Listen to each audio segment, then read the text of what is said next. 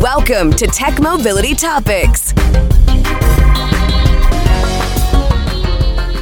I've discussed a number of efforts underway in recent years to remove carbon dioxide from the air. This is because that even if the world could suddenly stop emitting CO2 today, we'd still be in trouble due to the amount that's already in the atmosphere when it comes to climate change. However, there's a move afoot to supercharge nature itself to remove carbon from the air. And if you're a regular listener that's been with us a while, you know that immediately gives me the chills and not for a good reason. Anytime you mess with nature, for every action, as the saying goes, there's an opposite and equal reaction. So, what are we talking about in this case? They're looking at scientists and startups working on ways to tweak natural processes that already suck up carbon to enhance their utility as a carbon sink. And they admit that these proposals come with environmental risks, and measuring the benefits is a challenge. So at least they're fair in that regard. And I'll give them that because it scares me. You know, from everything I've heard, well, you know, you can solve the water crisis on the West Coast by, you know, desalination and pulling, you know, millions upon millions of gallons of seawater and running it through a process. And there you go, you're solved.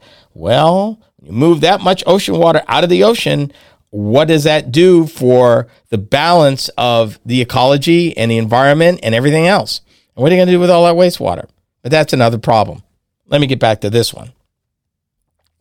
One natural process, and I am talking about an article that I saw in the Wall Street Journal back last month. One natural process that sequesters carbon is known as rock weathering. And I never thought about this. Rainwater, which is slightly acidic because it contains dissolved carbon dioxide from the atmosphere, slowly breaks down rocks, such as volcanic basalt. The process traps CO2 as bicarbonate, which eventually flows to the sea to be stored for millennia. Seattle based Lithos Carbon is one of the several startups trying to fast track that process by spreading ground up basalt on the soil. And it will take plenty of dust. Lithos wants to remove a billion tons of carbon dioxide from the air by 2030, a target that will take 4 billion tons of basalt, roughly half the weight of all the coal burned worldwide in 2022. And here's the problem a billion tons sounds like a lot, and it is. But we put 40 billion tons of CO2 in the air every year globally.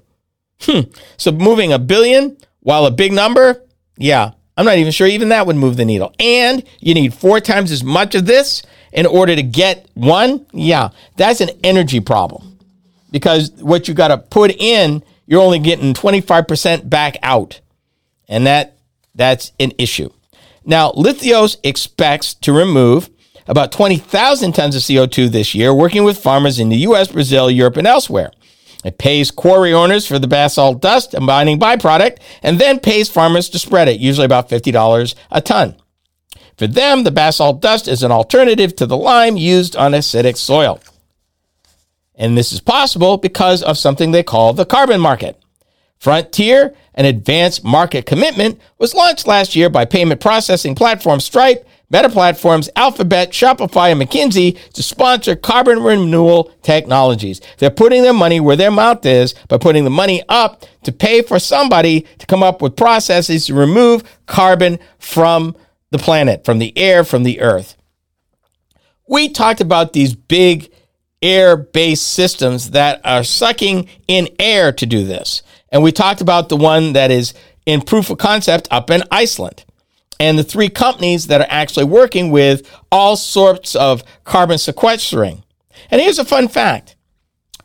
There are a there is an industry that has been around for over 100 years that actually leads the planet in carbon sequestering and you'll never guess who it is. Would you believe it's the oil and gas industry? And when you believe that they use the ability to sequester carbon, pull carbon dioxide out of their systems to put back into the ground to do what? Get more oil and gas. They got more experience at doing it for the wrong reasons than everybody else trying to do it for the right reasons. Fun fact there, I'm not going to charge you extra for that. On behalf of Stripe, Frontier facilitated the purchase of 640 metric tons of carbon removal for Lithos for $500 a ton. Again, it's novel and it's noble, but it's still a fraction of what needs to happen. Why is there such a big deal about removing carbon that's already there? Boils down to this.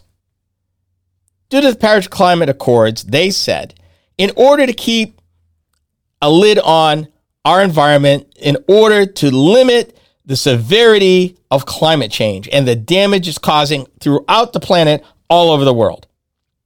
We've got to keep the planet from getting 1.5 degrees Celsius warmer. The problem is we're at 1.1 and we're almost to a point where we won't be able to put a candle on it. It will get away from us and we will not be able to stop it. So just removing, just coming up with processes not to do it anymore. If we were maybe 20, 30 years ago, maybe, but we're here now and we don't have that much time. And that's why the big process, why the big deal about, gee, not only do we need to stop doing it going forward, but we need to find a way to pull carbon out of the air now. There's a big move afoot here in Iowa for carbon sequestering. They want to sequester it from the ethanol plants and put it in a pipeline and move it to North Dakota and put it in the ground. And there's a lot of concern because carbon dioxide being a heavier than air gas, if you do have a leak and it escapes, it could asphyxiate everybody within, you know, in the proximity of the leak. So there's some safety issues with it that people are dealing with. But there's a lot of ideas afloat and afoot. These happen to deal with nature. Let me give you another one. Would you believe we often talked about, you know, plant a tree, plant a tree. But what they're doing now is there is a tree, and I want to get to this, that actually is very efficient at pulling air out, uh, I mean, pulling carbon out of the air. And it's really, really cool. And it's the pot, Living Carbon, which is another company, genetically engineered poplar trees. They're designed to store carbon in wood at a faster rate than the non-GMO counterparts. In fact, 50 these poplar trees as modified grew at a rate 53% faster than the non-GMO counterparts, including to a study by a company. For those of you who are concerned about gen- genetically modified anything, when it comes to living organisms, and these are concerned too. They claim that the trees they're developing are female and cannot cross fertilize. But then again, remember what I said. You know, for every action, there is an opposite and equal reaction, particularly in nature. If you're doing this to the tree and you're offsetting where it's more efficient at doing that, what is the risk out in the wild? Right now, they're doing this in a controlled situation. Is there a question with biodiversity? Does that become a problem? You got to find out. We've come to the end of our show. Please join me again next time. This has been the Tech Mobility Show. The Tech Mobility Show is a copywritten production of Tech Mobility Productions Incorporated. Any rebroadcast, retransmission, or any other use is prohibited without the written consent of Tech Mobility Productions Incorporated.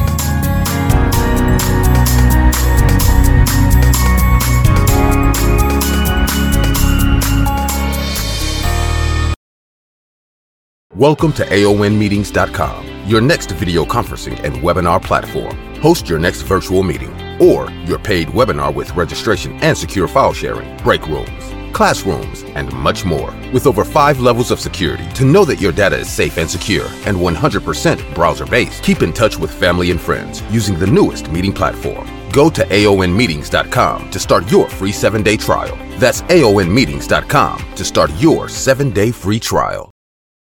Did you know that you could still listen to past shows of Roadworthy Drive? Ken Chester here. With the change to the Tech Mobility Show, we've taken steps to maintain our vast library of past shows for your listening pleasure. Whether you want to listen to 1, 10, or 50 of our 1,000 shows, we got you covered. Be sure to visit roadworthydrive.buzzsprout.com or roadworthydrivemoment.buzzsprout.com and subscribe. There's no recurring commitment and you can opt out at any time. We set the price super low so that access to the shows is easy and carefree. Thank you so much for your support.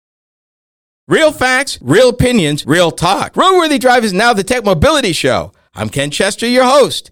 Every week, I delve into the current trends and topics that impact you when it comes to mobility and technology. Things are changing fast, and I cover these topics in a way that's easy to understand. By tuning into the Tech Mobility Show, you can keep informed about the latest happenings with self driving vehicles, auto finance, electric airplanes, and more. That's the Tech Mobility Show, heard each week on this very fine radio station.